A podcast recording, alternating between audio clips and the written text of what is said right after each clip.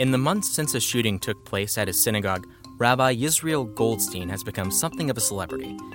An anti Semitic gunman opened fire on Chabad of Poway on April 27th, killing one congregant, Lori Gilbert Kaye, and injuring four others. Within hours, Rabbi Goldstein started calling for the need to fight darkness and hate with kindness and light. So far, he's brought his message of light to the United Nations General Assembly and shared it at Jewish gatherings in Brazil and Poland, as well as here in San Diego. For the San Diego Union Tribune, I'm Daniel Wheaton, and this is your San Diego News Fix. Peter Rowe, you're a general assignment reporter for the Union Tribune, and over the weekend you wrote a follow up story on Rabbi Yisrael Goldstein, the man who was shot in the shooting in Poway. So, how's he doing? He's doing well, and he's never been busier. He's uh, he's getting invitations to speak literally out all over the world. Um, we were fortunate to be able to catch up with him a couple of times here in Poway. He is the head rabbi and founder of Chabad of Poway. Uh, and that, of course, is where the shooting took place late in April. Mm-hmm. And uh, we also kind of looked into the narrative of Rabbi Goldstein, kind of how he became this kind of uh, figure of the movement of Chabad. Why don't you kind of explain his background with his religion? And he grew up in Crown Heights, Brooklyn, which is where Chabad is headquartered and has been headquartered since the 1940s. This is a, a movement of Orthodox Judaism, but unlike some branches of Orthodox, um, in Chabad, there's a stress on going out and meeting with the people and mixing with the, the larger world, uh, you know, whether they're Jewish or, or not. Um, he actually grew up in an apartment that was two floors below the apartment being rented by the then leader of Chabad, the Chabad movement, mm-hmm. uh, Rabbi Menachem Schneerson. And Rabbi Schneerson uh, was the seventh leader of Chabad, which had been founded in the 1700s in Russia. Uh, and he is the last leader. He died 25 years ago, and there hasn't been anyone uh, to kind of step forward and be the the leader of Chabad since then. Yeah, I remember literally hours after the shooting, um, Rabbi Goldstein mentioned how important this individual was to him, and it seems he always references kind of his legacy whenever he speaks. Yes, he does. He feels very close to uh, Rabbi Schneerson, who, who is referred to just as the Rebbe, which mm-hmm. is a, an honorific. It's a, it's a title higher than rabbi. It means you know like the wisest rabbi. Um, he grew up idolizing the Rebbe. He not only knew him as a neighbor, but uh, the Rebbe was his rabbi, you know, in in temple. Uh, and his brother, uh, Rabbi Goldstein's brother, remembers um, Israel running down the street early on Saturday mornings so he could be there to open the door to the temple for for the Rebbe when the Rebbe arrived. Uh, he would do other odd jobs around the temple. He would shovel snow out in front of it, uh, just because he was such a, an admirer of this man. Mm-hmm. And also, in writing this story, we discovered that not all things were rosy at Chabad of Poway prior to the tragedy that occurred. What are some of the struggles that Chabad was having? Well, Chabad is like almost any other, you know, established uh, house of worship.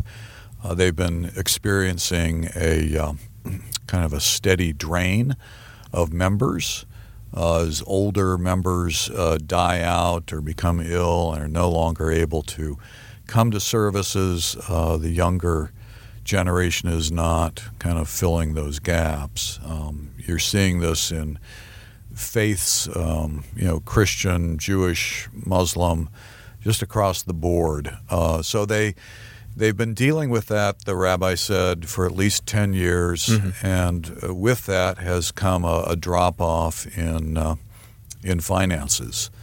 So now he's he's faced with additional expenses. He's looking into um, how to kind of better protect the the temple uh, should anything like this happen again. Uh, he figures he's he's looking at about a million dollars in renovations mm-hmm. to uh, Chabad of Poway. And generally, how much does it cost to run a house of worship? His budget is about a million dollars. Again, about a million dollars a year. Um, so of course, I think most houses of worship, they've got a budget and then they've got mm-hmm. kind of a wish list. Mm-hmm. Uh, so, I mean, right now, I mean, he's looking at, you know, he'd, he'd really like to be spending about $2 million this next year.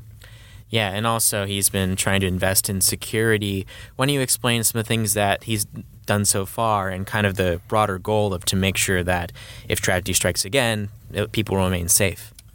Yeah, well, you know, security has really been on their mind for a long time. As a matter of fact, uh, Rabbi Goldstein has a concealed carry permit, so he can he can uh, carry a weapon. He was not carrying a weapon the day um, John Earnest, uh, at least he's he's the man who's been accused of entering and, and shooting up the place.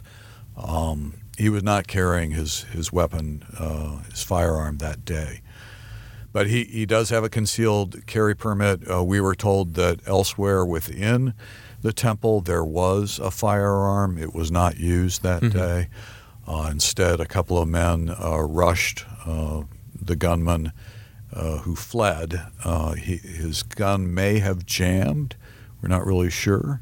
He fled out to a car, drove away, and, and then basically he waited for the police to come get him, which they did. But anyway, back back to Chabad and security. Um, they have hired security. I mean, mm-hmm. private security guards uh, to be there. They initially were spending about fifteen thousand dollars a month on this. They've since kind of done a little comparison shopping and found a company that would do this for about $6,000 a month. So, again, that's an added expense. Mm-hmm. Uh, even even if you knock it down from 15000 to 6000 it's it's still an extra monthly bill that, uh, that Chabad has to cover. And also, it's been a little over two months since this tragedy occurred, and it seems that the healing process is still ongoing. How is the congregation of Chabad doing nowadays? Well, when you go there, I there is a, a, sense that people are kind of still tense and nervous about this. There are actually bullet holes within the uh, within the walls uh, of the uh, the lobby. Mm-hmm. Services have resumed. Uh, school, they do have a a Jewish day school. Uh, school has resumed, um, but it's it's really not the same, and and people are kind of coping with the fact that a house of worship where you normally feel safe and you know kind of open right uh, your your attention is not on gee i wonder if someone is coming in behind me to shoot me uh, your attention is more on on higher things um, they're still kind of coping with uh, you know how, how do we make sense of this mm-hmm. and also in this time this has remained a big story in san diego as a hate crime occurred in this place, but there have been mass shootings nationwide since then. How is Rabbi Goldstein trying to kind of continue pushing for it, what he argues this uh, thousand or billion points of light when the news cycle constantly moves towards the next tragedy? He has set up something called a billion acts of kindness, and this is to encourage people to kind of harness the internet to spread the word, the message of good deeds that are happening around the world. So his thought was uh, the man who's accused of attacking Chabad of Poway went into the internet, into this dark area, found all these people who were um, encouraging violence, mm-hmm. who were uh, encouraging anti Semitism, racism, sexism, the whole bit, right? So he's saying, can't we also use this same technology to encourage people to act honorably and act charitably and act with love and compassion? Uh, so he's got this. He's he's just starting it up. He said he hopes to get some Hollywood stars involved. Mm-hmm. Haven't seen that yet. And he has he's been very active giving speeches. He's traveled. Yes, I mean literally around the world. He's spoken uh, at the United Nations, the General Assembly. Uh, he spoke, I think, several days before the General Assembly. He was in Brazil addressing a group of Jews there. Uh, he was invited to meet with about 500 young Russian Jews who were touring Poland, some of the death camps there. So he met them at Auschwitz. Uh, so he, he's really kind of become very public. And this is something people noticed is that Rabbi Goldstein, the day he was shot, uh, he was hospitalized, and then the next morning from his hospital bed, he was giving television interviews. He went live on CNN like literally four hours after being shot. Yeah, and he, he had had surgery, and so you ask him about that the first 24 hours, um, and he doesn't remember any of it. But he was very eloquent, and in his uh, speeches, his various interviews, uh, he never expressed anger uh, about what had happened. He never singled out the shooter, you know, called down the wrath of God on him, anything like that. Instead, he had this message of we will not be deterred, we will not be, you know, put down. Instead, we're going to continue and can't we, you know, spread light in this darkness. Yeah, I remember when that happened. He uh, referenced a part of the Passover Seder of every generation they come and attack us, and we will always fight back. Something along those lines. I don't remember the exact words, but right. And he he delivered he's delivered those lines several times, but I think the first time he did was. Um, immediately after he'd been shot mm-hmm. and the gunman had fled, he uh, he had been rushing to uh, escort children to safety. He came back to the, the synagogue and he said he found, you know, it was very quiet. And at first he was afraid that it was quiet because there had been a massacre, but mm-hmm. it was quiet because the gunman had gone and everyone was in shock. And he was in shock too. So he said he wrapped his hand in in um, a prayer shawl and climbed on top of a chair and gave this kind of impromptu sermon and that was the message was you know in every generation you know people will rise up against us but god will not let them succeed. And then he you know he said you know we're you know mm-hmm. we're here israel survives. Um, and that that's been kind of a, a, constant theme in his messages ever since. And how are his hands right now after all this? Yeah that's a great question. Um, he, his right index finger was shot off he says he feels phantom pains, that phenomenon where you hear this all the time when people have an amputation that they still feel like they have that limb there. He still feels like his finger's there, even though it's not. Now, his left hand, the index finger, was also hit with a bullet fragment, uh, and all the bones were shattered. So he's going through physical therapy with the, the left hand uh, he says where they have to keep bending it. He says he said it's no picnic. Uh, he doesn't look forward to the physical therapy sessions. Yeah, and imagine healing after that is takes a lot a long time.